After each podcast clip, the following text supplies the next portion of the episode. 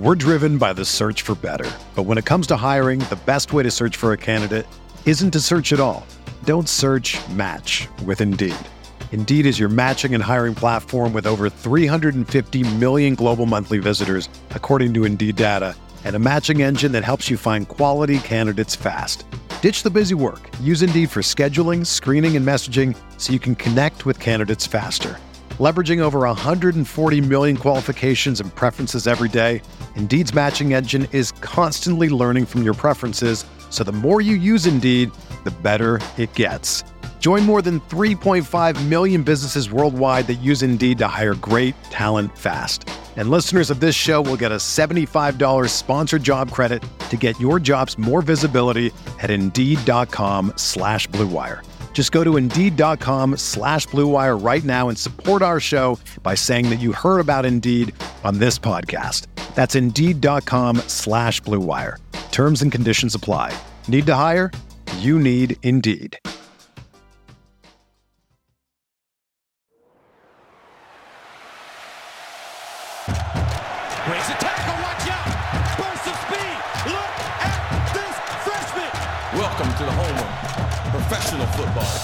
Canton, Ohio. Hello and welcome to another episode of the College to Canton podcast, the perfect show for any and every college football and NFL fan. I'm your host, Stefan Lako. You can find me on Twitter at Stay Funlico, and I'm joined by the OG, the man himself, Travis May. You can find him on Twitter at FF underscore Travis M. If you are joining us for the first time, College to Canton is a show about the journey of the best football players and prospects from being a college football recruit all the way to the Pro Football Hall of Fame. And of course, we talk about fantasy football and everything in between. That a little bit of betting here and there, but really we're talking fantasy football. We got you covered for college, we got you covered for NFL and the transition. Um, but it is so good to be talking um, with you, Travis. And we've got another college focus episode here. We're kind of checking in mid-season here um, on the risers, fallers, a couple of freshmen maybe, and underclassmen that we're excited about. It's going to be a fun episode. As always, it is really good to talk to you. Uh, this time, you know, you're back at home, not not sitting in that huge office. So, uh, yeah, man, how yeah. you doing? Life's been crazy for you, I'm sure, but uh, man, it's always good to sit down and talk, sit down and talk a little football with you. Yeah, man, it's been an adventure over the past few weeks, just uh, figuring out new, uh, a new job and uh, just traveling a couple times to New York City for product launch for Mojo, just getting everything uh, off the ground and running there for the college football side of things. Uh, you know, the first college football stock market, so it's been pretty cool to see people really diving in and just loving uh, interacting with that and and just going all in. Like there have been some crazy I mean, I can I don't think I can even technically talk about it, but it's been it's been some it's been crazy to see like the, the confidence that some of these people have and some of these college quarterbacks, man. It's uh, it. like anytime anytime like some big order comes in, I let somebody else on the on like the team know, like, man, this just came in on so and so. They're like, oh my gosh, that better be their mom. yeah. So uh, it'll be fun, fun, to just see how that continues to grow and expands and uh, uh, you know I mean, it'd be cool to see if like that kind of integrates um, or makes its way into conversations for fantasy football. It's like, well, the mojo the mojo value is like so and so. Like, I, I, really hope it gets to that point because um, I feel like what we have what we have is really cool and and it really has true value um, outside of just fantasy space and things like that. So, yeah, man, it's been fun just creating something from from scratch and, uh, um, and then seeing it go go to work. Uh, it's an amazing team. Just uh, that made it possible. So, but uh, glad to kind of be, you know, starting to, you know, just get back to normal and getting into some kind of routine with it, so I can actually, you know, have our normal night to record with you where I'm not uh, traveling or something weird.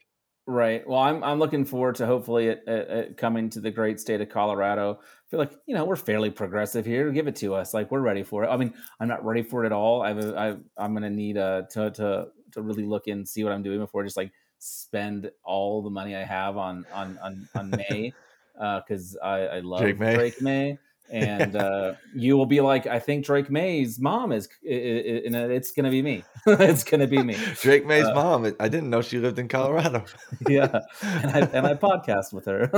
yeah, so, crazy. But, but, yeah, I love oh Drake Maye, and, and we'll, we'll, get it. We'll get into him um, as as well as some of these other great uh, underclassmen. Um, but man, I, I feel like we would be uh, remiss if we didn't start. I mean, we were just coming off of one of the best college football weekends that I can remember in a real long time. I was talking to uh, Oh, uh, Matt on um, on the betting podcast. We had a guest on Colby Dant from the Sports Gambling Podcast. Go check that out. He's fantastic. Uh, but we were just talking about that Bama Tennessee game, and man, when when when Dallas Turner picked up that uh, had that scoop and score, I thought it was game over. I thought, man, Bama was down big. They came back. Now they get this big defensive touchdown. It just felt like, oh, Alabama found a way again because they always do. And uh, man, uh, I was in New Mexico, so I couldn't live bet. And God, I'm glad I couldn't because I would have sold a farm on Alabama after that play. Oh yeah, uh, and you know I think pregame like the money line bet just straight up with with Tennessee uh, ranged from like plus two sixty or seventy all the way up to plus three hundred depending on the book. So you could have really uh, I got it at bank. 290. I got I got I got Tennessee at 290. That was a actually that was a bet on the show that I did, so that was fun. Um, Nice. but uh, yeah, Yeah, I would have it's- I would have hedged. I would have hedged and went all in on Bama. and then lost. Yeah, so thank goodness you didn't. But uh, my goodness, what a what a crazy weekend, right? I mean, fifty-two to forty-nine. Uh, Tennessee beats Alabama first time in 15 years and throws and Hendon Hooker throws five touchdowns to the same wide receiver. Six catches, five of them touchdowns. I mean, get out of here. It's ins- I mean, it's just nuts. So to see see that happen, and really there was so many matchups, like marquee matchups, that uh, were just just crazy score fests, like the USC Utah game. What uh, did that you think of that two point conversion? Uh, you know, honestly, that was that surprised a lot of people. But if you think you were the worst team, uh, and you like you play the game longer and you think you're gonna lose, I get going for two right there, trying to win it all. But the, the thing was, there was actually still plenty of time remaining. So uh, I don't know. It was it was it was odd, but bold move and Cameron Rising just pulling it off. So bravo to him. Yeah, it's uh, fun. Potentially derailing USC's playoff hopes. We'll see. They still have time to, you know, they could still come back here. But and then even like Michael Penix, man, Michael Penix and Jayden de Laura both in the same game, posting like 99th percentile efficiency marks uh, as passers. And oh man, it was just there's so much just high octane, crazy, crazy football. Like TCU, Oklahoma State, like TCU was down at what was it, 30 to 14 something Yeah. crazy like that 30 to 16 and then ended up coming back forcing overtime and then and then winning the game like it was there was nonstop unbelievable action and because i was up in new york for our uh, mojo college football stock market launch I, I had six games on at a time oh, that's uh, watching all of them and so and and if i missed anything because we have like uh, a bunch of stuff like with youtube tv and everything so like I, I was able to you know have everything on my my computer have more games on another computer and then like rewind anything if, if i missed any play it was just i mean it was it was it was heaven so I love it, got to see basically all of it That's so good. That's so good. Well, uh, why don't we go ahead and uh, and jump into some of the risers and fallers? Um, I, I'd like to. I mean, we always kind of go through this in the same order: quarterback, wa- running back, wide receiver, and then you know, 14 seconds on tight end. But uh, let's. You mean you, you mentioned him already? Uh, Hendon Hooker throwing those touchdown passes.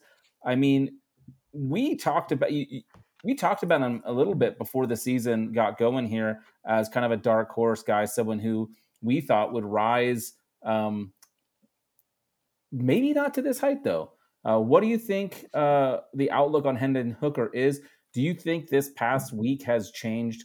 Um, again, we're we're for the purposes of this show, we're we're often talking about draft capital, right? So, Yeah. do you think having that performance in the biggest stage? I mean, I saw that this was the highest, um, like the high, most highly viewed game of the season so far. No surprise there, right? I mean, Tennessee Yeah. shocking Bama, huge high scoring game. It was a fun game to watch. Who wouldn't want to watch it? But do you think having this many people watching this game, do you think this elevates Hendon Hooker, uh, his his draft capital at all? I mean, I, I think it some it does somewhat. Um, like if if we we're just like talking about uh, Mojo value, Right. It it, it uh, his share price leaped like thirteen percent on our system. Uh, so I mean, lot, lots of people intrigued, obviously, by uh, by Hendon Hooker actually going off against Alabama.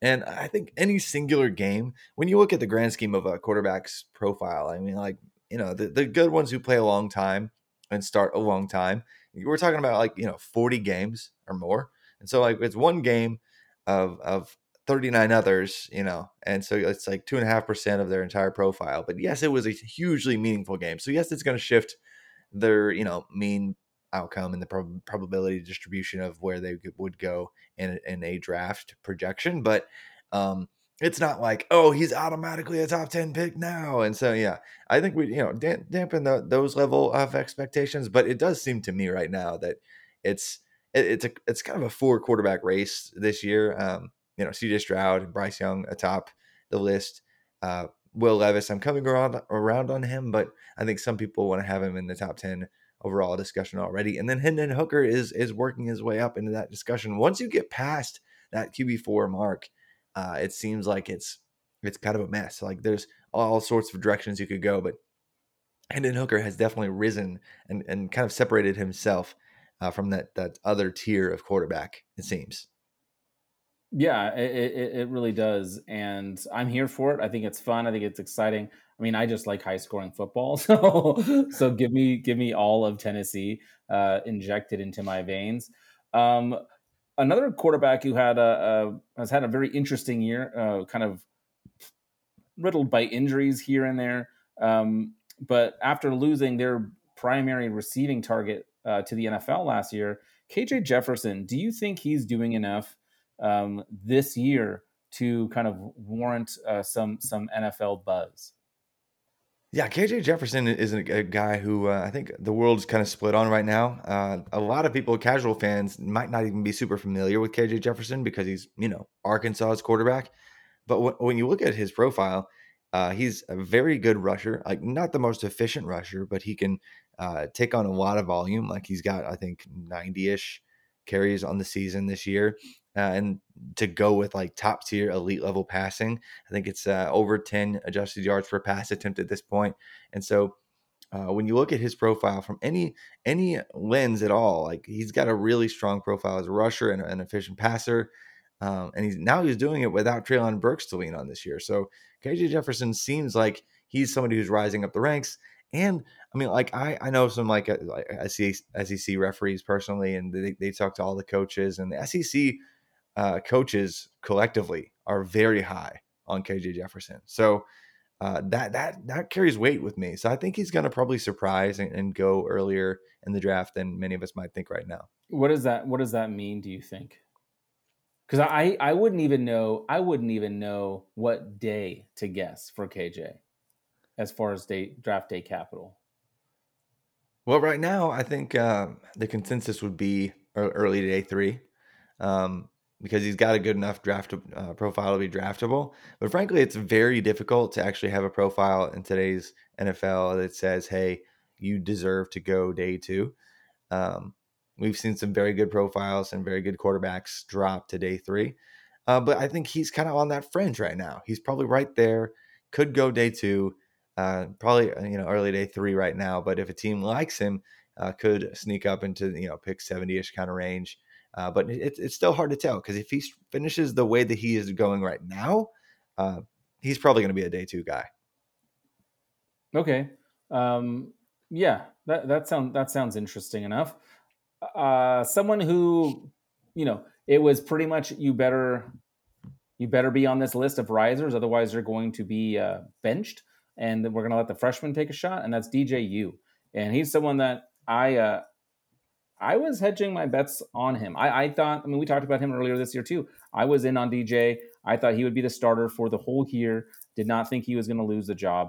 Um, and I've been really, really pleased to see that, like, my uh, bet on him. I mean, I've got him in a like almost every startup C to C league I'm in. I have DJU because he was going late enough. Um, so he's not putting up uh, amazing numbers um, by any stretch of the imagination. Um, He's got, you know, I mean, 17 to two touchdown to interception uh, ratio is fantastic, but he's only thrown for, you know, 1,600 yards, a little more. Uh, what are your thoughts on DJU? Do you think, I mean, I'm guessing that you're not thinking he's an early, uh, early first round quarterback anymore, like we once maybe hoped and thought um, after that, you know, freshman campaign where he came in and played a few games. But where, where are you kind of at? What's the, what's your take on DJU? Do you think um, he could continue to climb, people continue to buy in, and he could get back into the the beginning of the first round? Yeah, I think uh, people are really hard uh, at adjusting to new information after they've kind of been ingrained in one particular take. And last year uh, really killed DJU stock for a lot of people who I just feel casually like- watch the sport. I feel like he should be able to sue Elliott, the OC there at Clemson, and uh, Look, man, you ruined my life. So Yeah. I almost lost my. I almost only had a Dr Pepper commercial to my name. Oh my gosh.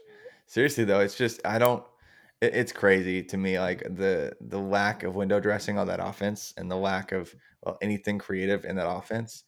Um, it's just really really disgusting. Uh, I, I, it's almost indefensible what they're running uh, at Clemson. At Clemson. So um, they just don't do anything. like Yeah. I guess I, I get it's just it's like they're living in an alternate universe uh, offensively um, you know, trying to run an offense that, that was working for them a decade plus ago. Uh, but man, it's just I cannot imagine like how ticked uh, he's got to be. Like just simple things like the, the percentage of the time that they actually run play action or any pre-snap motion. There's just not a lot of schematic help for DJ. Like he, he's below average in pre-snap motion marks uh, and, and play action, things like that that kind of help. Uh, even like screen usage, like they, they kind of go to um, you know, Antonio Williams every once in a while, but like just really odd decisions uh, from like passing concept purposes. And so, but even so, he's like, he's like, okay, I don't care. I'm just gonna put my head down and uh, chuck the ball with, with incredible accuracy. Uh, one thing I learned uh, here recently is that NFL teams actually do care about uh, pro football, pro football focus, uh, regardless of whatever we want to say about um, you know, like their grades and, and those being kind of hard to comprehend as they, well, frankly, objectively are. Uh, like th- there are key advanced stats that that mean a lot to NFL teams, and so turnover worthy plays. Uh, that's one that kind of comes up uh, a lot in conversation with analytics departments and things like that. And um, it's funny to me uh, that uh, you know we we kind of like just looked at DJU's like eight out last year and uh, how he kind of basically fell apart after the Georgia game and thought, oh, he's like he's just not even the same guy. He can't throw deep or anything like that. He's thrown the ball like there have been like 42 pass attempts, uh, 20 plus yards downfield, and he has zero turnover worthy plays on those attempts. That's This year. amazing. I mean, it's incredible. Especially like his he struggled with. If I, I'm not looking at his numbers right now, but if I recall, last year the, the interceptions went way up, and that was a yes, pretty big concern. So seeing that adjustment seems like a, a pretty significant. Uh, Yeah, his decision making is so much better, and his wide receiver corps is not really that much better, other than the fact that they just added a, well a speedster who can actually separate a little bit on his own in Antonio Williams, uh, their true freshman who was already their clear wide receiver one, uh, and by the end of the season probably puts up some really bonkers numbers for them. That's huge. Uh, so it helps that he has at least one guy that's not uh, you know a six foot four tree that can't separate. So that probably helps a little bit. But he's Yeah. also just clearly a, a much different player, uh, much more comfortable in the pocket. And I think uh, as much as um, you know he hasn't actually had you know the crazy numbers because he hasn't uh, you know really passed as much. Uh, he's just really comfortable and confident when they ask him to run, when they when they scheme runs for him. He just loves getting into that. Clearly, like he just will, and uh, you know, long term you don't want to see it do that that much, but I mean he doesn't mind just like three yards in a cloud of dust, knock over a linebacker and get five yards. You know, like it's not pretty, uh, but uh, it's almost like that aspect of the game has just kind of helped him just get into football mode or something. I don't know. to- I don't know how to quantify that. Um, but it, it's been a lot of fun to see his improvement, and it's incredible because he's be- become one of the best deep ball passers in the game this year. So right now, QB five ish maybe, but uh, he's rising. So if Clemson makes the playoff, like holy cow, like he's right back in it. Yeah, I want to kind of pivot. I'm going to move off the show sheet here and throw a name at you because I'm curious where you have him. I've been pretty low on him, but according to uh, Mel Kiper Jr., he's the number two quarterback in this class. And I'm talking about Kentucky's own Will Levis. Um, I'm way, way down on him. I don't think he will be a good college. I mean, I don't think he'll be a good professional football player at all. Uh, where are you on this? Uh, kind of curious to see your stand. I don't think we've other than making jokes about him eating banana peels and putting mayonnaise in his coffee, I don't think we talk about him much. So I'm coming around on him just because he sh- he has shown uh, key improvements in terms of just his overall advanced metric profile. Uh, it's definitely the weakest among the ones uh, you know being considered for early draft capital. But he's not actually going number two, is he? Like that's ridiculous, right? I mean that that is ridiculous, but the NFL has done more ridiculous things. um, yeah, but, maybe uh, I'm yeah. ridiculous for thinking that people will uh, use logic and sound reasoning when making draft selections. yeah, that's that's a that's a wild assumption with the Yeah, NFL. Although especially have- being a Jacksonville fan. yeah, they have actually gotten a whole lot better. Uh, thanks to I think uh, just uh an appreciation and, and embracing uh, advanced analytics, uh, they have gotten better. Um, but Will, Will Levis overall has gotten better too. Like prior to this year, his peak uh, passing profile uh, would have been like, and uh, if he were to be a first round pick, it would have been the second weakest first round profile uh, from a passing perspective um, since 2016. Uh, the only one worse would have been Daniel Jones. Uh, Josh Allen was just ahead of him. Uh, but, you know, Josh Allen broke e- e- basically everyone's models. But basically, the, this, it would not have been good. And so he's coming around. Uh, you know, I haven't looked at his schematic adjusted, uh, scheme adjusted pass efficiency just yet, uh, where that falls, but I know it's over the, the 80th percentile. So that's the minimum threshold if he holds this pace uh, to see at least A2 capital. But um, yeah, he's he's still got some warts on him for sure. Some some questions I have. So it's a little odd that he's just so clearly and definitively, oh, he's the QB two or three. It's like, man, really? Yeah, yeah, it's hard for me to stomach. Um, but I'm again, I was wrong about Josh Allen. I've said that plenty of times. Um, I wasn't a believer in him, so I mean, I could be wrong, but I feel like I hear the nation screaming at me right now because I have not mentioned the quarterback with the most passing yards to date, and that is the man with big Penix energy. I love it when RG3 says that. It's like my favorite thing in the world. Uh, Michael Penix at Washington, man, he's really, I mean, they're not winning as much. It was a lot more fun when Washington was getting those uh, wins and kind of getting excited about what Penix could be. That's kind of dried up, but he's still producing. Granted, some of it's been in garbage time the last couple of weeks, but um, Penix seems to be uh, at least getting the numbers. What are your thoughts on him? Um, you know, do you think that uh, his time in Washington will kind of um, outshine what he was doing in Indiana, or do you think you know, combined with what he was doing in Indiana, it's it's still good enough? Combined with what he did at Indiana back in 2019, I think this is a fun story. Because 2019, and I mean, I don't know if I've talked about it on this this podcast or not, but you know, that's when he had Kalen DeBoer uh, as his offensive coordinator slash quarterbacks coach, and you know, Kalen DeBoer left, went to Fresno State. Michael Penix had three season-ending injuries back to back to back, and uh, and then of course, Kalen DeBoer moves from Fresno State uh, brings a more fun offense to Washington and says, you know what? That Michael Penix guy was incredible. I should go grab him. I know I've got a five star waiting in the wings who's a legacy kid, but I'm going to go grab Michael Penix to be my starter from day one. Yeah, Uh, so he reinstalls, same, you know, basically same offense um, with better weapons than, than Penix had at Indiana. And that was the perfect marriage because Penix knows the offensive system. He knows the quarterback. I mean, he knows the the coach. Uh, has great weapons. Always had the tools once he was. I mean, when he was really healthy. So, yeah, he's absolutely in the mix to to get some real draft capital. I I, I don't think it's uh, safe to say that he's anywhere near round one or round two. Two, but uh, he would be intriguing. You know, any anytime after, you know, middle of round three. Realistically, right now, probably day day three, but he, he's definitely got a draftable profile at this point. Yeah, that's. I I think it's like you said, it's an awesome story. Um, a, a guy who's been around for seems like ever uh, with Chip Kelly um, in UCLA, uh, really putting a solid, solid year together. Uh, UCLA looks really, really good right now. Um, I think this uh, road game against Oregon this upcoming weekend is going to be super interesting. Uh, what do you think of Dorian Thompson Robinson? Do you think um, he's putting in enough together? Because uh, it's fun to watch. I don't know if it translates to the NFL, but uh, he's been he's been super fun, and I wouldn't say he's been a surprise. I think uh, we we kind of all like DTR, and, and we kind of were were curious about what it could look like, and maybe like is this the fifth year that he's with with Chip Kelly? I'm not sure, but you know he's got 15 touchdowns to to two um, interceptions. He's he's added a bunch more on the ground. Uh, thoughts on DTR? Sure. I mean, like it, it's always fun uh, when somebody blows up like this in like year five, and uh, especially one that back in the day we were really hyped up about because Mhm. he Yeah. was like a, just barely missed the threshold for like a consensus five star kind of quarterback, and so we knew for a long time that the, that the talent was there, and he had all, he's had all these starts uh, to prove himself.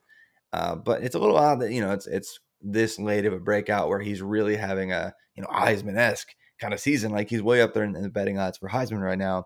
Um, but I think it's it's really boosted by the fact that his average up the target is like below six yards. Like it's a bunch of quick stuff, and like he's and a lot of it's a Charbonnet too. Yeah. it, it is. It's to it's to running backs. It's to um, you know, you know YAC receivers that are they're really kind of helping his profile. Um, and so it, it part of it is that their personnel really called for that because you know they lost uh, what's his face Kyle Phillips. They lost uh, Greg Dulcich. They lost um, a couple other pieces. They, they've got transfer receivers and uh, younger receiving options in, and so they're having to lean on uh, different guys and just kind of go underneath quite a bit more. And so that's not really all on Dorian Thompson Robinson. It's just like they, they understand their personnel and so they know where they can win. And so they're targeting more underneath. That doesn't mean that he can't pass and he can't pass deep. It's just that that's not what he's that's not what he's done this year. It's not Um, what he's he- being asked to do, right? yeah, yeah, yeah. So I, I think um, I, I'm not really raising his stock too much. Well, I mean, I, you know, I, Mojo, like I'm not, I'm not doing that anyway. But like, you know, it- just, yeah, I know uh, what you mean. no, yeah. But it's just, I think he's probably good enough to get drafted at this point. Uh, It seems that way, um, but it's really hard to tell. Hard to get a read on on how the NFL will value that because, like, I, I I asked. Uh, uh, I think I mentioned this on the last week's show, like talk, talking through some things with some analytic staff on NFL teams and um, got some great feedback and learned a whole lot. And uh, Dorian Thompson Robinson was one that actually got brought up when I asked the age question. It's like, well, where would they have been drafted last year? Like that, that, that is a question that real, you know, real NFL teams, not just us fantasy people, ask ourselves. Interesting. Yeah. So um, I think that speaks volumes. Yeah. Let's um actually uh, just give me a couple other names of, of guys that you kind of see um, in your own perspective, some some rising quarterbacks, and then uh, maybe give me a couple of guys that uh the opposite, little little bit of a, a dip in their value, some some concerns you might have. Yeah, and then we'll move on to running back. But uh, Max Duggan has been basically good, so good that like if you put most of his efficiency metrics into R and try to like make some kind of fun visual, um, he's literally off the charts because in order to get like all the names and logos in in a way that it looks right, uh, you have you'd have to zoom out too far to even fit Duggan on the map. That's amazing. And so it's yeah, it, it is. And so he and Hooker, a couple other guys have been just off the charts good. I love it for Duggan too because like we didn't think he was going to be the starter for TCU. You know, Right. I mean, I mean, I Right, didn't and think man, he was. he shut be- that up. He Yeah. shut that up so fast. Like, oh my gosh. And so a lot of it again, it's it's been assisted by by jump balls from Quentin Johnston in recent weeks. It's been assisted for uh, you know, he's been assisted by some uh, uh, productive running back play and uh, uh, YAC at, from the wide receiver position. We can nitpick uh, for sure with him, but uh, he doesn't have the the deepest aDOT himself. Um, it's definitely below average, but still, he's just been really fun to watch, and he, he has that dual threat going for him. Yeah, I was going to well. say he'll he'll hit that rushing the rushing mark that you that you like to see. Um, yeah. Oh, easy, easy. He's going to be way up there on the He rushing looks- yard market share. he looks of season. hilarious doing it, but I'm here for it. The arm pumps are just spectacular. Um, Yeah, I forget which game it was. Um, I think it was like two weeks ago, maybe against Oklahoma State or Baylor. I don't remember, but Mhm. he he broke off that long touchdown run, and it was just fantastic. I've been using him so much in DFS, and he's finally the price is catching up. Um, Yeah. but uh, he he's been he's been super fun. Um, Yeah. Real quick, he- I Go ahead. um, do you think um because Quentin Johnston is someone that would have been a faller for me, and we'll talk about wide receivers in a little bit. Yeah. But you mentioned like these last couple of weeks, man. Quentin Johnston has been awesome. It's interesting to see that Duggan was able to be successful even without QJ for a while. I don't know if QJ Mhm. is a nickname that others use, but I do. It's just cute. And- and I like it. Um, but it's been cool seeing that he can do it both ways, really highlighting one receiver, but then also um, finding guys like uh, Derius Davis and, and others as well.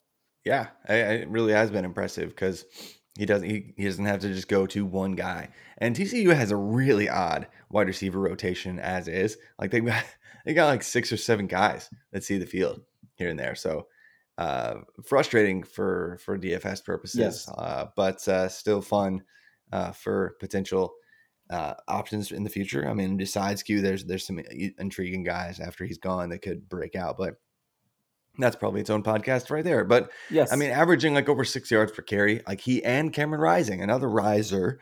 Uh, Yes, I love it. mean, they both have been incredibly efficient.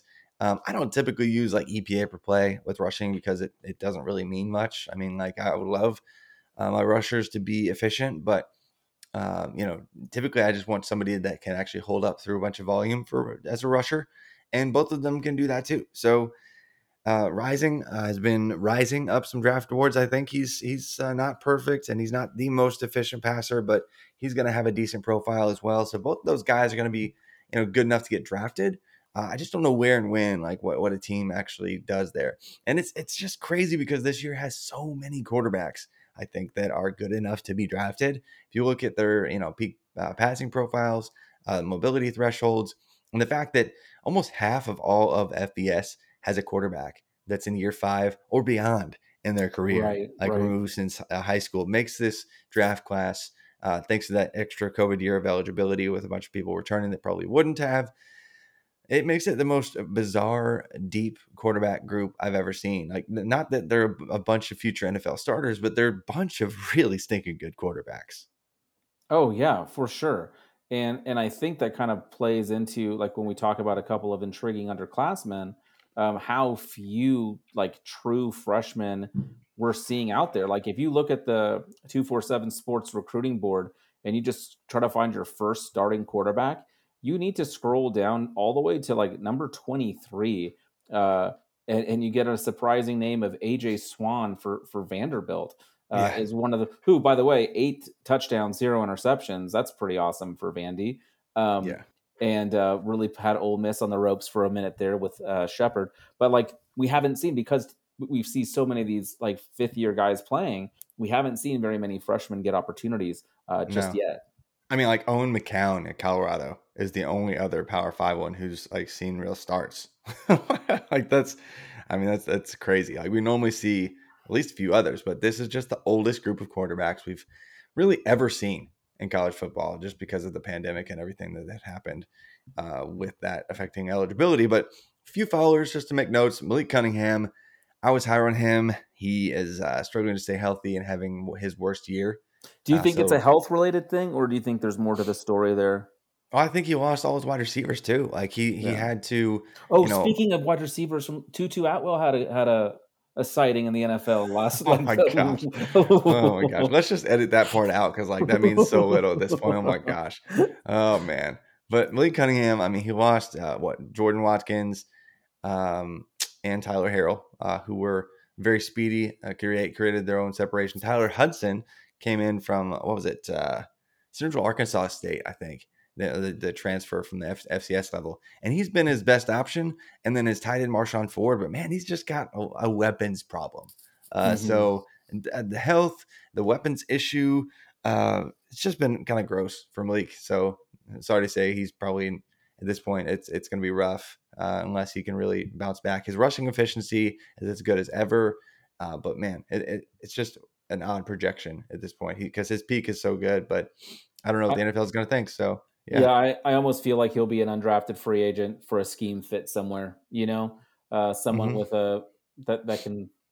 yeah, I mean, it's it's maybe too easy because of Lamar Jackson being at the same school, but Baltimore, you know, uh, having a, a, a run game like they do, maybe getting Malik as a UDFA. But yeah. I think in most years he's drafted, but I'm not sure now. So yeah, Um, Taulia Tagovailoa uh, dinged up, dinged up last week. A lot of people thought it was a very serious injury. I don't think we know the fullest extent to his injury, but he re-aggravated a knee issue uh, from earlier this year. So he's already struggling. His weapons not doing what they typically do either, and so Uh, Tua's little brother, uh, you know, he's probably going to have to return again, and so probably not going to be drafted next year. Probably comes back to school, uh, but uh, yeah. Any any words on him? Because I mean, I, don't even want to talk about the wide receivers. They're gross. Well, I, I, mean, I would just look down the sheet and notice that uh, Rakim Jarrett and, and Demus are um, not on your fallers list, but that might be because they've fallen so far they no longer exist yeah. in your mind. yeah, they, they, don't they don't exist until further notice. Like they're just yeah.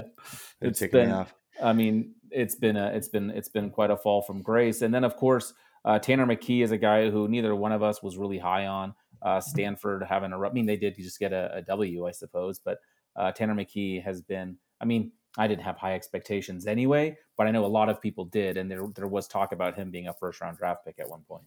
Yeah, not by and, us, not by us. It's funny, like you say at, at one point, like it's two weeks ago. like people, people, I mean, not for us, ignoring, though. ignoring, you know, all of the evidence that we have of everything that he's ever done being incredibly mediocre. Like if you were to talk about like just his analytical profile, there isn't a single box, not one if you squint that he checks. Uh, so um, you know he's 6'6", 230 pounds. That's, that's interesting. That's that's that's, that's it. That's yeah. the end. There's nothing redeemable about his profile that says he's going to be a first round pick. Um, so yeah, I don't I don't get it at all. Uh, so we'll see. But we mm-hmm. are, you know, it's funny I say that, and there have been lots of uh, people interested based on a couple, uh, you know, inappropriate, written, inappropriately written articles I think it's made some people confident with with Tanner McKee, and so it'll be interesting just to see how that how that goes. I mean, I, I don't know, um, but yeah, uh, I don't know. Made me I, some, it has made me some money because people have like because like the line is just inappropriate on Stanford because people think oh they've got a great quarterback so they'll be able to stick in this game and they can't like they're a yeah. bad team and he's not a very good quarterback. Yeah. Um, let's talk but, about some intriguing underclassmen because I want to talk about Drake Maye for the rest of the podcast. We won't, but I'd like to. um, dude is phenomenal. I mean, um, I think um, Wispy and I, Matt, Matt, when Matt and I were talking two weeks ago, and he has him in his like top three or four uh, college football quarterbacks right now. You said Drake Maye. Yeah. Well, he is one of only two quarterbacks with 24 touchdown passes this year.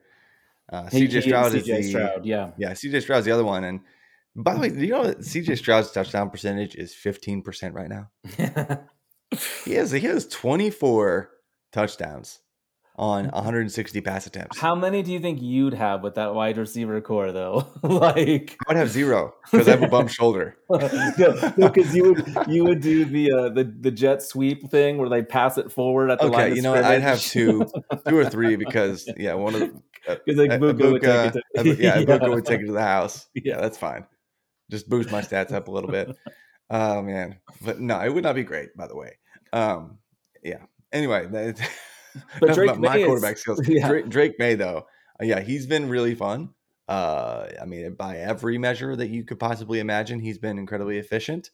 And uh, so th- there are a bunch of people that are in his camp that believe he is one of the best passers already in the league. I mean, when you look at his adjusted yards per attempt, over 11 in his first uh, season. I mean, that's that's nuts. Only or only more efficient passers uh, by the most basic measures are C.J. Stroud, Hendon Hooker, and then Grayson McCall because they run basically like a triple option passing offense that boosts his efficiency like crazy.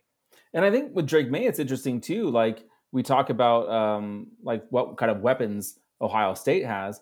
Uh, yeah, Drake Maye's got Josh Downs, but Josh Downs has missed a couple games, um, and then he's got a lot of ancillary pieces, fine pieces, but no one like spectacular. Um, he's doing a great job of reading defenses, getting the ball delivered to where it needs to be. It probably helps that their defense is so terrible that they have to throw a, a million times a game and try to keep up. they, they uh, do.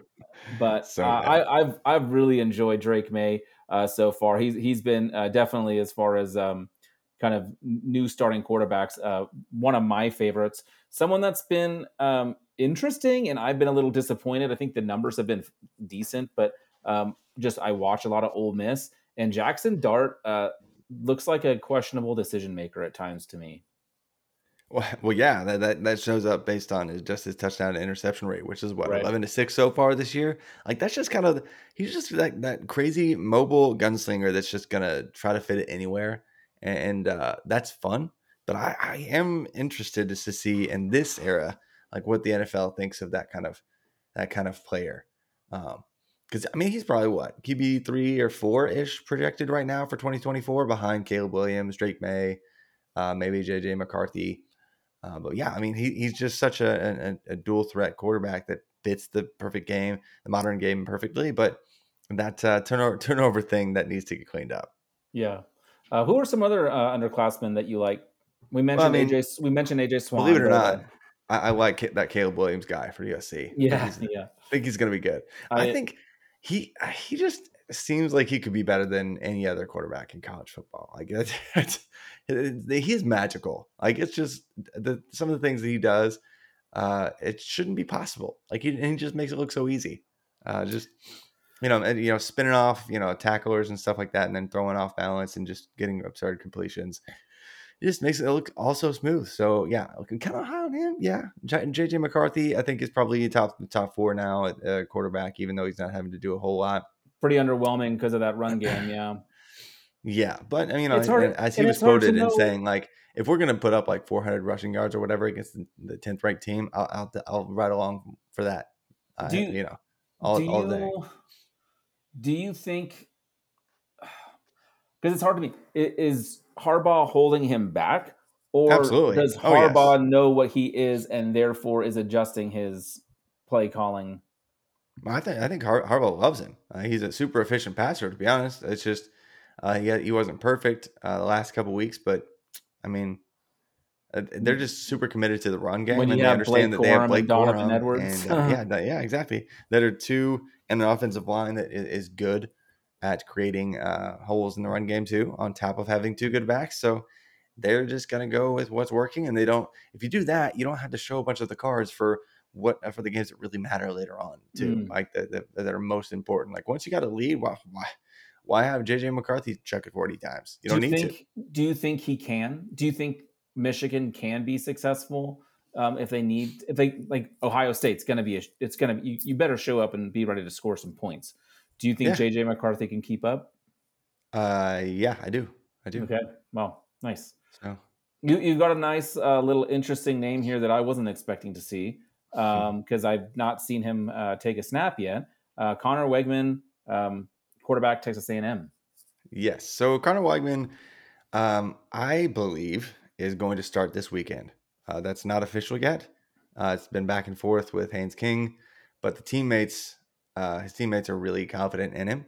Uh, even the fellow quarterbacks on the team are very confident in him. There's, um, you know, Haynes King is apparently healthy, uh, but uh, there's been a lot of non-committal noise from you know whether Haynes King or Conner Weigman, what, what whatever that's going to happen. And so it seems to me that, that this is probably the week to do it, coming off a, a bye and um, you know, and, and just giving him a shot, just seeing what he has because the team and the season, it's it's not over. Uh, a coach would never say that, but it's definitely not what they wanted it to be. Right. So you know, let's get some of the top overall recruiting class in college football history out on the field. How about it? You know, so Conner Weigman, if he does start this week, um, there's a good chance he's the best quarterback immediately there. I mean, given what we've seen so far. And that probably means great things for De'Von Achane, for Evan Stewart, the, the other true freshman, their wide receiver, the, the five star kind of wide receiver there. Uh, for all the weapons on that offense, Conner Weigman could mean good things because I think he has the highest upside and the best ability of any quarterback on that roster. So true freshman, um, you know, high expectations. So we'll see. Yeah, and they uh, they are three point favorites on the road to South Carolina. So that'd be uh, that'd be kind of a fun place. Uh, man, the, the total in that game is 44 and a half. Um, interesting. Interesting. We're not here to talk about that though. Uh, we have been going about 43 minutes uh, on on quarterbacks here. Uh, anyone else you want to hit on before we uh, hit, hit hit the break and uh, kind of uh, move on? Uh, no, I don't think so. Because I mean, the, the, the, other positions are a little bit more easy to talk about. Quarterback is just a, it's such a complicated complex probably is the better word uh, position and that's where i've been living in the, the past month or so like i mean the, the, player pool at mojo's got 120 quarterbacks so that, that's kind of where my mind has been yeah absolutely well let's hit the break and then on the other side we'll uh, we'll hit running backs We're driven by the search for better. But when it comes to hiring, the best way to search for a candidate isn't to search at all. Don't search match with Indeed. Indeed is your matching and hiring platform with over 350 million global monthly visitors, according to Indeed data, and a matching engine that helps you find quality candidates fast. Ditch the busy work. Use Indeed for scheduling, screening, and messaging so you can connect with candidates faster. Leveraging over 140 million qualifications and preferences every day, Indeed's matching engine is constantly learning from your preferences, so the more you use Indeed, the better it gets. Join more than 3.5 million businesses worldwide that use Indeed to hire great talent fast. And listeners of this show will get a $75 sponsored job credit to get your jobs more visibility at Indeed.com slash BlueWire. Just go to Indeed.com slash BlueWire right now and support our show by saying that you heard about Indeed on this podcast. That's Indeed.com slash BlueWire. Terms and conditions apply. Need to hire? You need Indeed.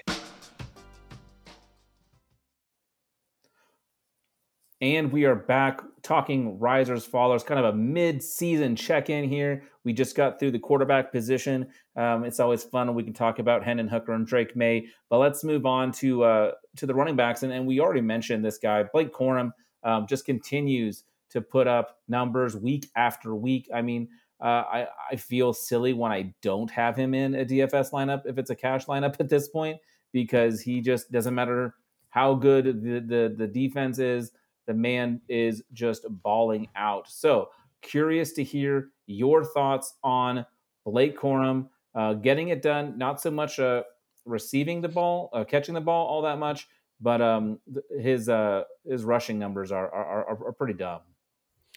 Yeah, it's been pretty fun to watch, but I I did laugh out loud for a good thirty seconds uh, when I saw the really like the updated Heisman odds and Blake Corum was on the sheet because um, it's a quarterback award, and so it's just hilarious, like tr- seeing anyone try to make any argument that there's any chance, like even like a one percent chance that Blake Corum is going to win. He's like, like third or fourth with most books right now. Like, yeah, that's crazy. Like plus twelve hundred. Like, you realize, I mean, dude does have nine hundred and thirteen right now, but yeah, yeah, dude. Like, okay, that, but that's like fourth in terms of yards from scrimmage, and the only right. reason he's on the list is because he got a bunch of touchdowns. Like, bro, right. come on. Like, just just no.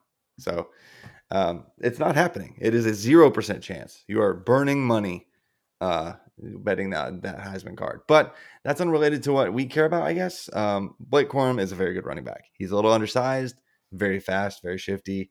We always knew that his upside was, you know, day two ish kind of range, and that's what he's really looking like he could be a day two pick now. Yeah, um, I've been I've been really. Uh, I mean, I have a lot of Blake Corum in uh, C2C and Devy League. So very happy to see that dude. Who, um, man, I've I've questioned a few times this year, especially with the KJ Jefferson injuries. I, I thought maybe defenses would be able to hone in on Rocket Sanders, but he has been phenomenal. He's got uh, you know over 800 yards, seven touchdowns already on the year. I know he's a guy that you like quite a bit too. Um, what are your thoughts on him? And do you think uh, do you think he could be uh, anything special? Again, he only a sophomore, only a sophomore. So, yeah. um, kind of go into that uh, underclassman. We'll just jump around a little bit here. Raheem Sanders might just be the running back one for 2024. Move. I got like TreVeyon Henderson is very good. Braylon Braylon Allen is very good. Uh, Braylon Allen a little bit stronger, a little bit bigger. TreVeyon Henderson a little bit smaller, a little bit faster, shiftier. Uh, but Raheem Sanders is kind of like the perfect marriage of the two, and he could end up with m- the most yards from scrimmage in the entire country this year uh, as a true sophomore. And so if that happens, he's definitely looking like a, a top 50 overall pick in the NFL draft, uh, and pretty safely so. Yeah, and I mean, probably he you could actually get a lot of value on him uh, this this preseason in in leagues, yeah. but I, I'm guessing now um, no way. Probably a little, probably a little late to try to buy in. but, yeah, uh, uh, to be honest, like I'm, I'm fine buying high right now because it's probably not high right now. Mm-hmm. You know, so well, I mean, if you see that running back one in the as a potential outcome, then yeah, I mean, you're probably not having to pay that price at this point. Yeah, I mean, there are people. I mean, this is two years out. as opposed to one year out. But right. I was just on another show yesterday uh, where uh, you know Kane. Uh, I don't know if you know, know Kane Fassel. Yeah. Uh, but he actually uh, he was talking about how he would just trade Bijan Robinson for literally any NFL running back, or the other way around, rather trade any NFL running back for Bijan Robinson because to him, Bijan Robinson Robinson it's is today the running back one in the NFL, and he's not even to the NFL yet. And so there are people that believe uh, like that, and, and that I think next year, whoever that clear running back one is, is going to be similarly valued in Devy leagues, and uh, and not that long after uh, for rookie drafts. So uh, whoever the running back one is in any given class, uh, their value is crazy. Uh, this year, Breece Hall, Breece Hall, and he's already working his way up into, hey, is, is he the running back one overall for Dynasty? And it's like six weeks or, or whatever into his NFL career. Right. Uh, so that that potential for these early guys that there's just so much desire to have that elite level rookie right away. And so Raheem Sanders looks like he's going to be that dude. I like it. I, am here for it. Um, uh, running back that not many people kind of, you know, wasn't on many people's radar going into the year because uh, no one gets many eyes on Illinois, Big Ten football. Um, you know, outside of Ohio State, people kind of tune out unless Michigan's having an up year. But uh, Chase Brown currently leads the nation in, in rush yards and uh, looks really good. And, and, he's a key focal point of this offense and um, really is putting together a, a, pretty complete season. I mean, I, of course, you'd like to see more touchdowns, but a lot of that's not on him. Uh, pretty, um, I mean, now that a quarterback's injured too. Uh, but Chase Brown is a, a, a, player that people need to become familiar with because he is draft eligible and he is going to get some some sort of capital. What do you think it will be? Do you think it's going to be enough to uh, like, is he someone that we should be interested in trying to acquire at this point? He's going to be like one of the fan favorite day three picks. You know, like he's going to put up crazy numbers. Uh, going to finish top five in the nation in yards from scrimmage, uh, basically no matter what at this point. Uh, so he's going to get drafted uh, at some point day three, and he's going to probably test out at the combine at least interesting. You know, not he's not going to be an, an elite athlete, uh, but there's going to be a lot of people that, uh, you know, especially film grinders that really love right. Chase Brown. And so I think knowing where his stock probably settles, um, you know, you're going to want to try to go get him in college Canton leagues. Devy leagues, he's probably not really rostered, but uh, he is in, in, intriguing for sure. Another dude wearing orange and blue uh, that not many people know too much about is one Sean Tucker. Um, Syracuse offense has has really taken a uh, a step forward this year with with uh, Robert Anae coming in from Virginia, and now Virginia doesn't know how to score or doesn't want to score. I'm not sure what. But yeah, I don't think they want to. Yeah. But Sean Tucker in Syracuse, super fun, big focal point. Him and Shrader are, are awful fun to watch. Um, and uh, Tucker's been doing really well too. And another guy again that has been kind of not a household name because he plays in upstate New York. I think that's where Syracuse is. Um, yeah. what are your thoughts on uh, on him? And then give me a couple of your other favorite guys uh, that you're kind of keeping an eye on. Yeah, I mean, Sean Tucker is, is not going to ever uh, be the most efficient back because he plays for Syracuse. But uh, Garrett Shrader has been good for them at quarterback, and so that's helped him uh, maintain some level of production this year. He's not going to uh, post the same crazy, crazy numbers maybe that he did a, a year ago, uh, most likely. But uh, what he's done is really prove that he's a fantastic pass catching back this year too. Uh, he did that before, but looks he looks like he's on a pace to have like almost 50 catches on the year, which is crazy for a running back. So I think at this point, where I was uh, not completely sold on him being the safest day two projection coming into the year, I thought he was most likely his mean mean outcome probably lived in day two somewhere, but there was a chance he fell. I, I, I feel pretty confident suggesting that he's going to be somewhere uh, on day two at this point. Yeah, I, I am right there with you. I, I think he's I think he's really really good. And uh, one of my favorite, um, and we've been talking a little bit about um, kind of uh, production and, and, measurables, but uh, one of the dudes who I think is going to skyrocket once he hits uh, if he participates in the combine, uh, just because he's a freak athlete, is Zach Charbonnet, and he's been putting together some highlight reel uh, video as well, or tape, I think we call it. Um, thoughts on him again uh, just like dtr this this ucla offense has been super fun big test coming up against my oregon ducks i'm on ucla plus six and a half but a large part of that is because Charbonnet is just uh, just incredible. Yeah, Charbonnet. Uh, it, it's good that he transferred out of Michigan, went to UCLA Right. where he could feature, and uh, now he, he's really just looking really good. so, uh, what uh, like almost eight yards per touch this year, which is in terms of uh, you know adequate sample running backs. That's basically behind only I think Jahmyr Gibbs. So on the year, so he's having a crazy, crazy good year. So th- this running back class.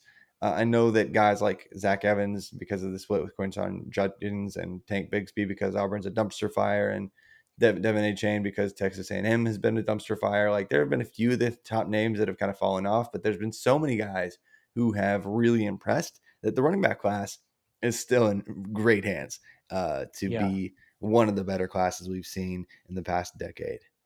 Yeah, no, it it it really is um, awful, awful fun, and yeah, like I mean, we didn't even barely talk about Jahmyr Gibbs, and and he's balling out, and um, Eric Gray, uh, who many people last year had as like a really really high RB, um, and then he kind of had a rough season. Kennedy Brooks kind of stole his job, and now uh, we see him putting up decent numbers at Oklahoma. Oklahoma scoring a lot. Again, they can't stop anyone, and I think. Uh, oh, I wonder. Let me ask you instead of uh, giving my opinion.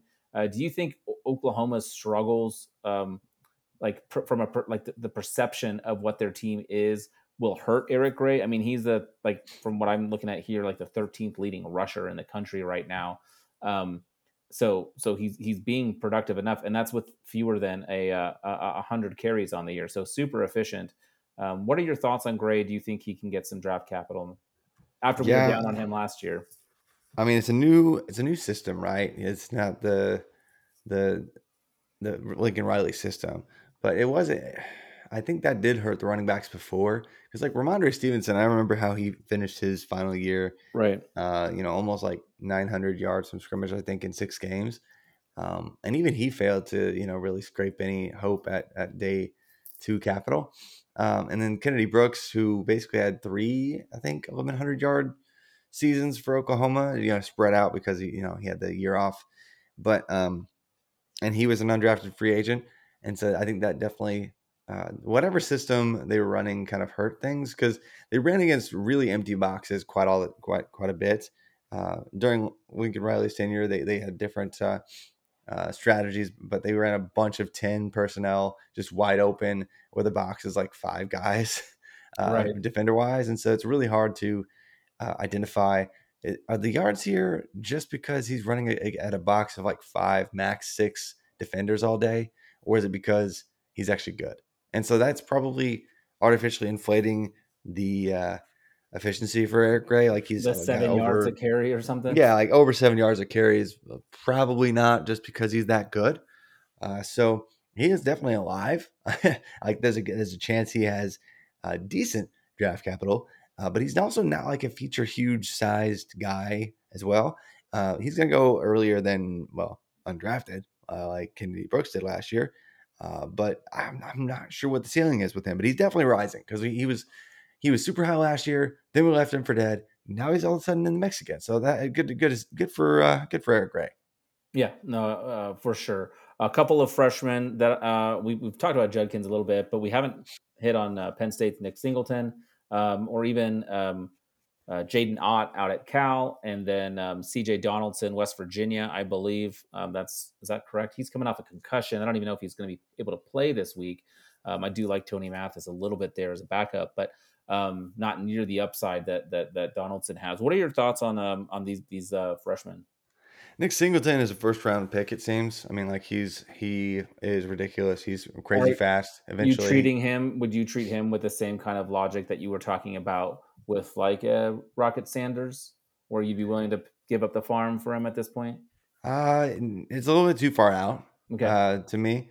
Um, and he's slowed down a little bit, but uh, and I, he needs to learn how to be a contributing receiving option because he's actually kind of screwed that up a couple times this year, uh, a few times this year already. But he looks like he's on a first round track for sure. Uh, Quinshon Judkins looks like he's on top 50 draft capital track uh, for Ole Miss already as a true freshman, splitting carries with, with Zach Evans, who is himself maybe a top 50 pick.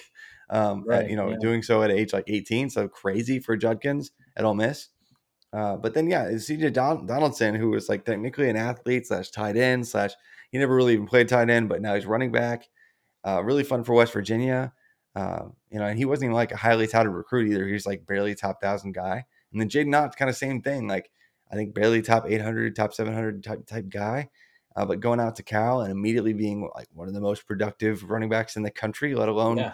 you know top five productive freshmen, um, the most productive freshman for a few weeks there. So really, really intriguing just to see uh, how good this, which is funny, but 2025 group of running backs That's looks already.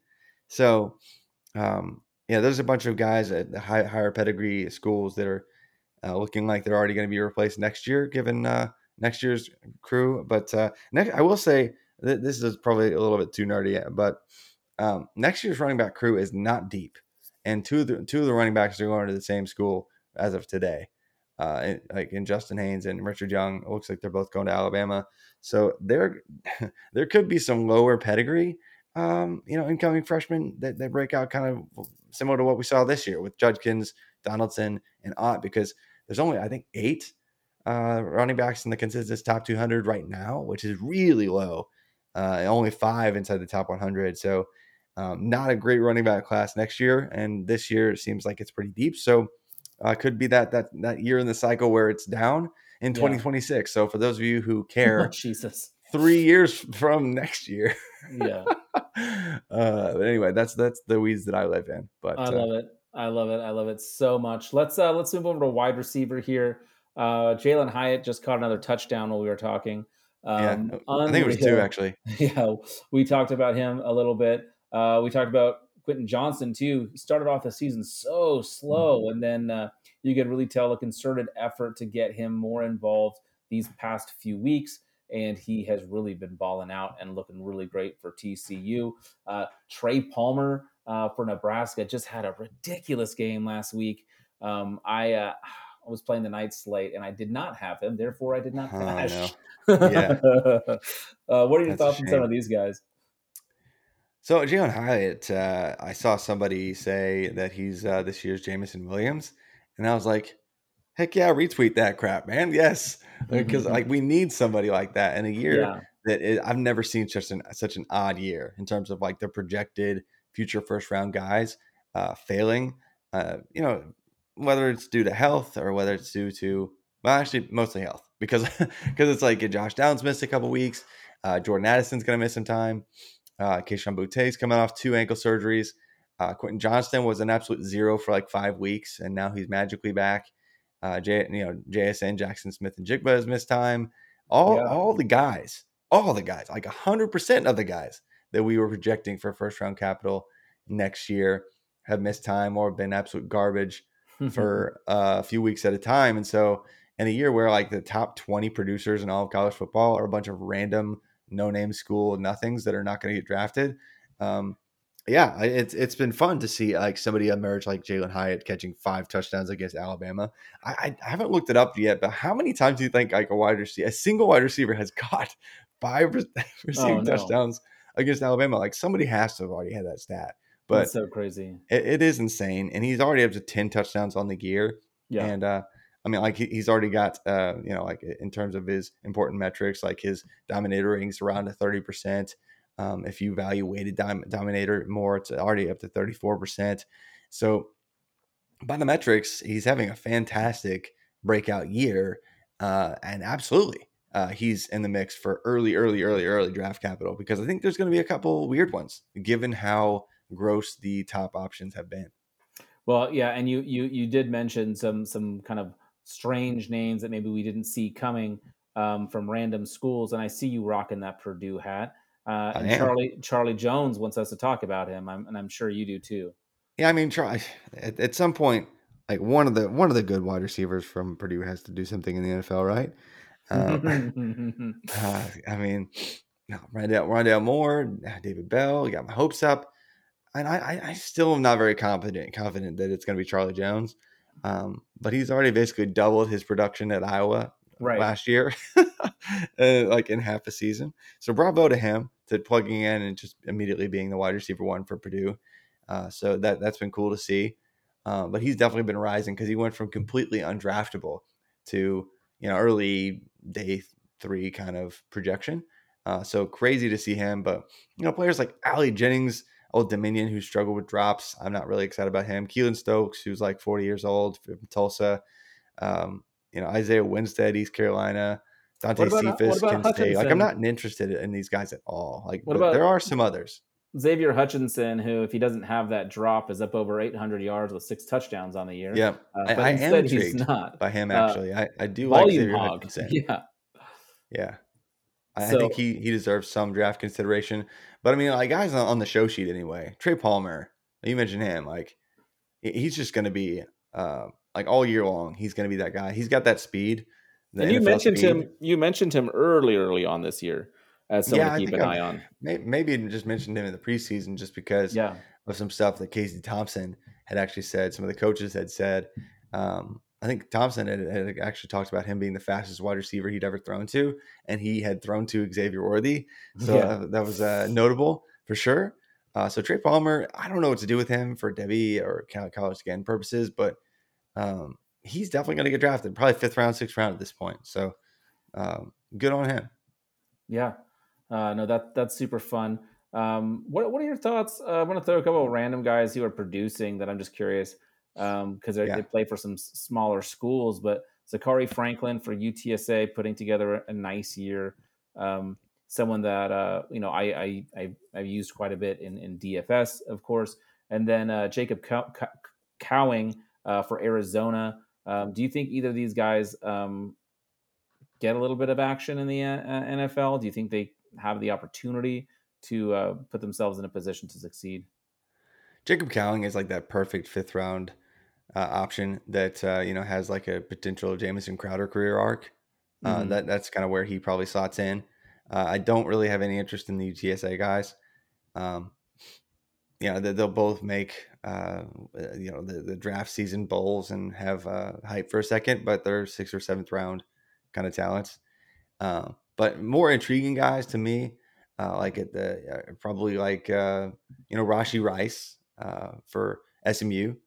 Um, like he was, in, in my opinion, he was better than Danny Gray. He wasn't as fast as Danny Gray, but he was better than Danny Gray as far as like being a well-rounded wide receiver. And Danny Gray just had day what was it, round three capital San uh, Francisco to the yeah. 49ers. So that's that's something to me. Like SMU, NFL clearly loves what they have going on right now.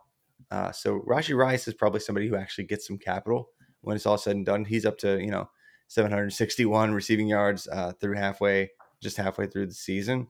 Um, and if you care about uh, the meaningful metrics, is, is yards per team pass attempt like it's like up to three, which is like average for NFL wide receivers that, that get drafted is two two and a half. So three is plenty good to project NFL success. Uh, by the numbers, his dominator rating is more than adequate, well above thirty percent. Um, so yeah, Rashee Rice is a guy uh, I'm definitely interested in. But Power Five guys, just other risers. Marvin Mims is finally like taking on some volume. Like he's actually up to you know 25, 26 percent dominator, uh, weighted dominator. Zay Flowers, Boston College, has been killing it. I guess third year in a row now for him. Uh, And then the- duo at Washington, I'm sure you see them on TV even more than I do. right. But Rome Odunze and uh, Jalen McMillan, uh, man, that's an awesome one-two punch that Michael Penix gets to throw to, and and both of them I think could could get drafted inside round five, four, or maybe round four, and and better. Yeah, and and McMillan's been like kind of a target hog, and and uh, Odunze um, also really good. I, I like both those guys too. Um, let's let's kind of look at some of the underclassmen here because uh, I think this is a really really fun group.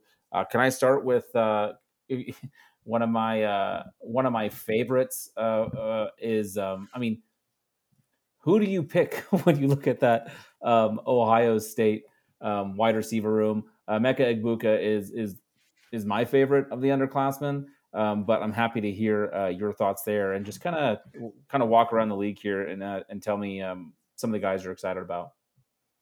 Well, yeah, Emeka Egbuka and Marvin Harrison Jr. Uh, they are the truth, and Yeah. so I'm, I'm really excited to see uh, what both of them uh, do at the NFL, and, and it's just fun to see Marvin Harrison. Seriously, Marvin Harrison Jr. is somehow old enough already to almost be in the league. like he, he's not eligible until 2024, uh, but what he's doing uh, is just incredible. Like already up to nine touchdown re- receptions this year. Uh, for Ohio State. Um, you know, look, looking like he's already taken up 30% of the offense there. Egbuka definitely a different kind of profile, faster, shiftier, but you know, even a better do- dominator kind of profile. Uh, and and with him, it's like his yards per team pass attempt, like the most meaningful, singular. You don't have to do anything to it, kind of receiving metric. Um, he's got 3.72 yards per team pass attempt, which is good for more than a half yard better than anyone else in the 2024 draft class. Uh, so that's really promising. He's looking like the uh, potential. I mean, he was he was basically the wide receiver one in his recruiting class already, so it's, it's no surprise. It's not like, oh my gosh, where'd he come from?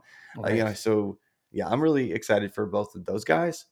Uh, but now that uh, Jordan Addison is going to be dinged up, not 100, percent Mario Williams in that class is probably like going to be asked yeah. to step up even more so for USC. Uh, and ha- it helps having Caleb Williams as your quarterback, so yes, he could actually have a decent profile. And then, of course, you know, Xavier Worthy is going to still uh, Bay forever, uh, Texas. But, uh, you know, those are the obvious top 2024 guys that I'm really looking forward to seeing their top 50 capital or better. Um, th- those are the safest projections for sure. Yeah, what are you, what are your thoughts on this freshman class? I was I was excited to see what like Luther Burden and Evan Stewart, who you mentioned earlier, um, as the top yeah. two guys in the class, and so far, I mean, not too much. But again, you've got um, is it Cook uh, at Missouri, uh, throwing him the yeah, football. Brady Cook, he's not not yeah, been and then, not been great. No, and then in Texas A&M, we, we've talked about kind of the, their offensive struggles. So, do you put that more on the offenses slash quarterbacks that they're working with, or is there any yeah. concern with some of the the, the top tier um, top tier freshman wide receivers? Yeah, Evan Stewart is essentially the wide receiver one for Texas A&M already, which is which is good.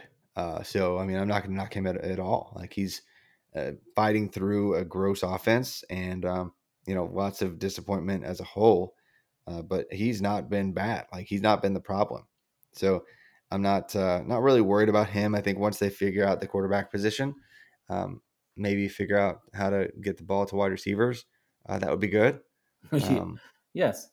But uh, yeah, he's he's basically um, already kind of working his way into uh, a role where he's getting a lot of snaps, and so um, yeah, I think he, he's he's definitely somebody that I'm, I'm excited about long term still very much.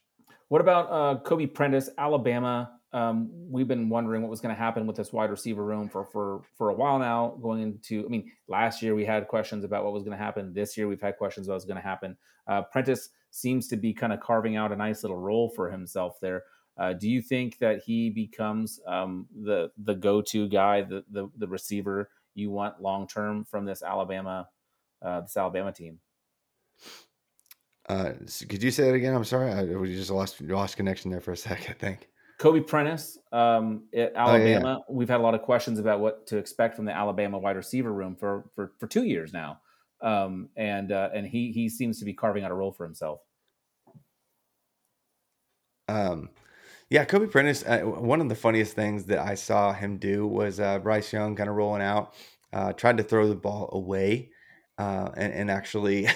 oh, that's uh, right. He came back and got it. Yes. He came back and got it. It was like it was going out of bounds. Kobe Prentice just high points it and gets both his feet in bounds and just yeah, steps out like amazing. just so that casually, making it look so easy. It's like how in the world did you just? I, I don't even know. Like the awareness that you have to have uh, to kind of make that kind of play and to do it as a, a true freshman and to uh, basically earn a high snap percentage as a true freshman is, is Alabama no less. When they've got like right. like ten guys who are high pedigree guys you're competing with for snaps, and you get on the field right away. Uh, that's that's a lot of fun. So, um, yeah, I, I, don't know what to make of his his uh, upside. I, I think he's probably more of a uh, in the pros, maybe a a lower snap percentage guy, but eh, to be uh, what he is already in that offense is is a blast. So um, I think Ja'Corey Brooks is still the highest upside wide receiver on the team, and that hasn't changed. Jermaine Burton has been very mediocre. Mm-hmm. Um, uh, Traeshon Holden is still regardless of how many targets they want to throw his way, is just not a great wide receiver. Uh, Every uh, his, time he drops the ball, I just think of when you accidentally called him trash on Holden. uh, yeah, yeah, it was, it was Freudian slip. That, that, yeah, he has three drops on the year already, not great.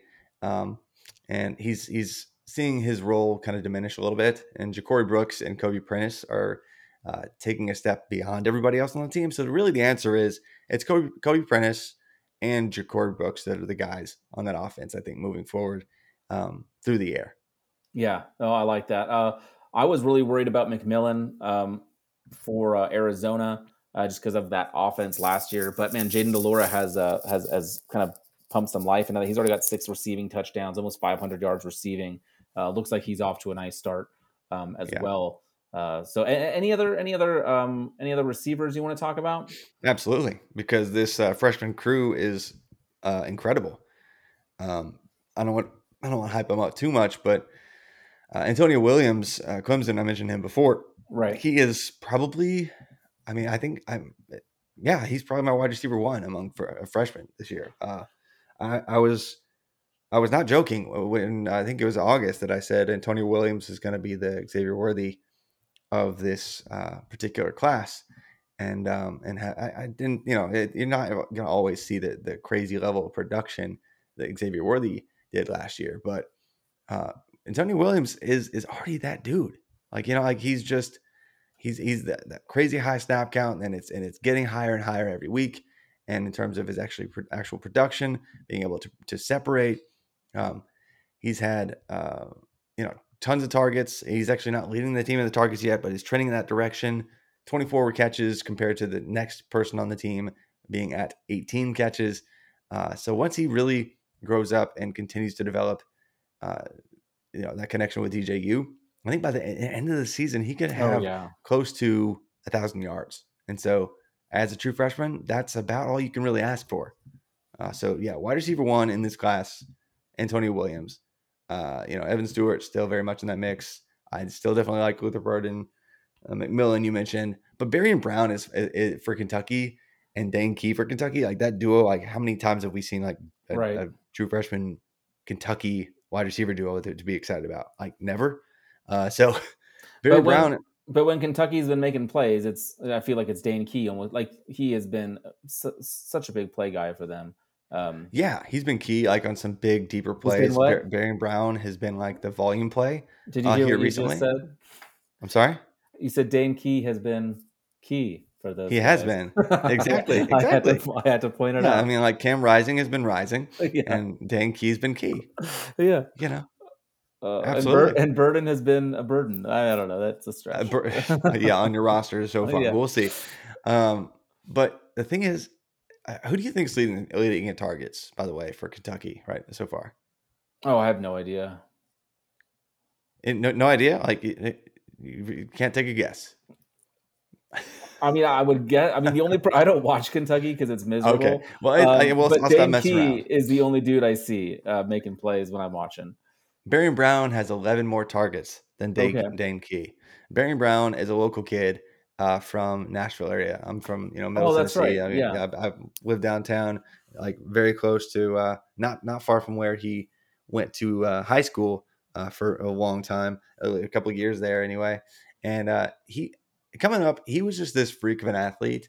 Uh, if, if you follow high school football around the Nashville area, you knew who Barion Brown was because teams were just like he was just a legend as a return man immediately as like a 15 year old kid. Um, I think he, I think it was one about one third of his kick returns and punt returns he ran back for touchdowns as a sophomore, yeah. and basically teams were just like, yeah, never again. We're not, we're not doing that. We're not going to kick kick to ever again. And so it was no surprise uh, that he uh, immediately became one of the most electric return men in all of college football as a true freshman. And so he's been posting crazy uh, return stats, uh, and on top of that, uh, already has 24 catches as a, as a, true freshman on 37 targets through seven weeks. Uh, as the clear wide receiver one for them uh, in terms of uh, you know target share and uh, working that way in snaps and the return. It's just he is a dynamic monster. So he's in the conversation for wide receiver two or three or four in this class as well. So those those guys, that's probably it in terms of uh, the upside freshman. But man, there's a lot to be excited about. Yeah, that's awesome. Uh, let's let's take like 14 seconds on 14 seconds. Um, we saw Dalton Kincaid just have an absolute career game last week for Utah against USC. Definitely putting his name on the map. Um, ph- phenomenal, phenomenal game. Coming, you know, stepping in for um, for the injured Kuithe. Is that how you say his name? Um, and Yeah. then uh, your followers, you have uh, uh, Yurosek from Stanford. Um, you know, we talked about Tanner McKee and Stanford struggles already, but um, there, there, there's a couple of tight end names. Uh, Kincaid, do you think that he um, is able to kind of use this opportunity to leverage himself uh, into some draft capital? Yeah, we basically had one tight end that, that was seeming like he was in, intriguing for next year's class in terms of really early capital. Like several that are like good enough to get drafted, that's fine. But um, Kincaid seems like the obvious tight end two candidate now behind Michael Mayer for uh, Notre Dame. So yeah, that, that's that's super fun. Uh, yeah, Benjamin Yurosek has, has been really really disappointing uh, Yeah. this year. Uh, so that that sucks. But Brock Bowers uh, is still the prize of all tight ends in Absolutely. college, and it's really not remotely close. um, and so that's that's not going to change anytime soon. Um, Darnell Washington actually probably gets drafted too. That's so Um, crazy how that, that, that tight end room is dumb. I mean, it is. It's insane, but they they both probably get drafted next spring. I mean, Darnell Washington's a six foot seven, two hundred sixty pound, just monster of a man. It's, I mean, he, he it reminds me of the fact that you know, like Tre McKitty uh, for Georgia was just a really good blocker and an okay receiver. He didn't have crazy numbers at Georgia, but it was Georgia, and he was Trey. You know, he he. he He got drafted way too high, but Washington probably deserves to be drafted way too high. So I would say he he could sneak into day two as well. Uh, but Ja'Tavion Sanders is uh, the other underclassman. Uh, that's an obvious name to throw in the mix because Texas. he was, yeah. I mean, and if, if he was actually a um, rather than being like an athlete designation, if he was an ath- eh, like a tight end designation instead of an athlete designation, he would be one of the highest rated, if not the highest rated, tight end prospect uh, of all time. And so uh, coming into college, and so yeah, I mean, he, it, it makes sense that now he's he's kind of killing it uh, for Texas as like the the second receiving option on the team. So and always cheap on DFS, which I love. uh, yeah, exactly. But I mean, he, he already has five touchdowns, yeah. uh, like 28 catches. Uh, again, se- second in targets on the team. That So- OU game really, I mean, he looked so good against OU. Uh, really Yeah. put, really gave him that that national spotlight that that he deserves. Yeah, I think so. By the way, I think that was probably like 147 seconds, but that probably counts. Uh, probably good. I think we talked about like 50 or 60 or 1,000 players on this show Yep. uh, for the midseason checkup or check in or whatever we want to call it. Yeah. Uh, but it's yeah, this it's has college, awesome. man.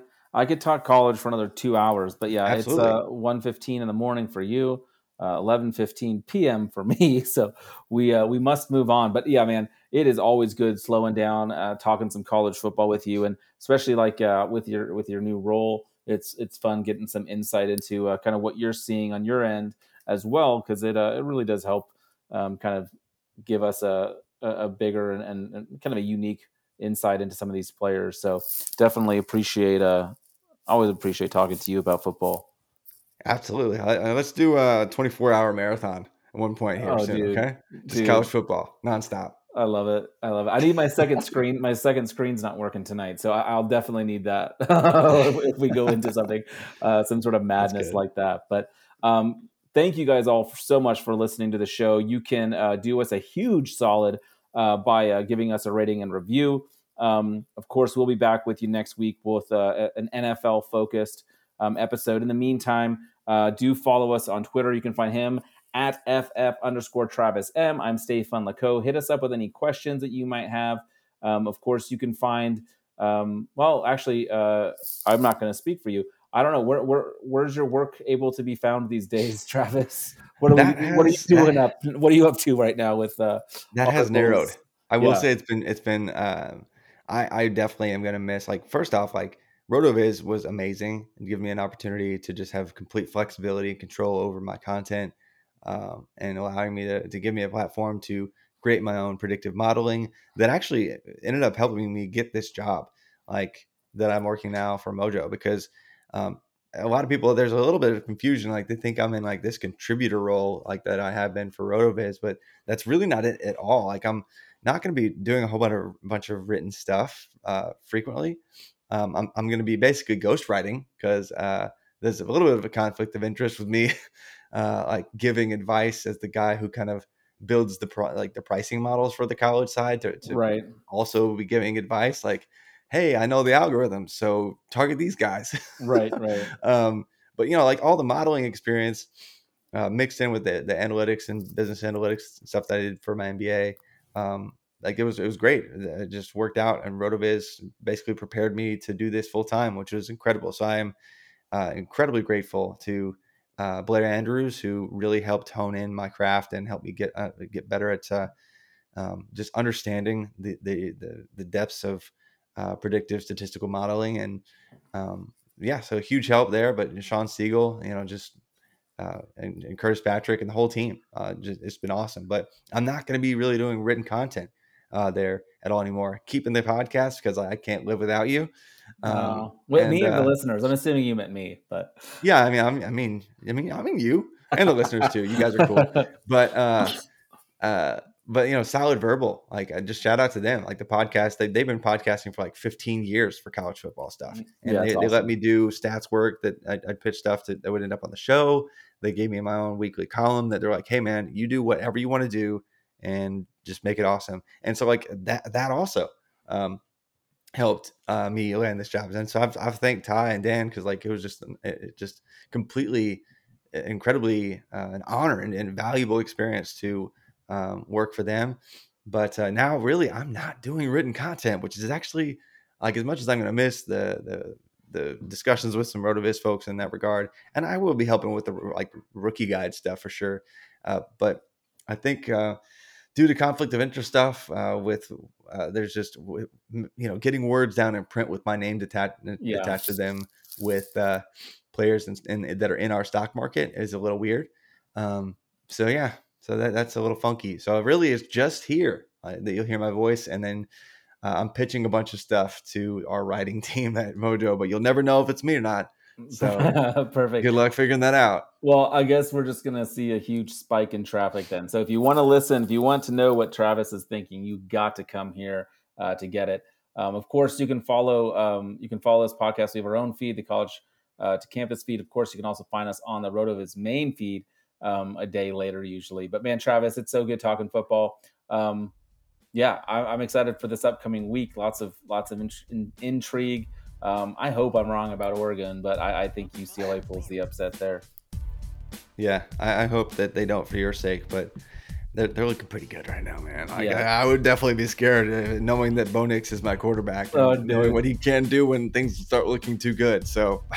uh, I'm just glad in this risers and fallers uh, conversation, Bo Nix uh, finally gets mentioned at a, do- a dollar, an hour 25. Um, so yeah. All right, y'all. Thank you so much for uh. listening. We'll be back with you uh, in a week. Um, uh, have a good one. Enjoy all the football, and um, I don't know how else to sign off. We'll talk to you later.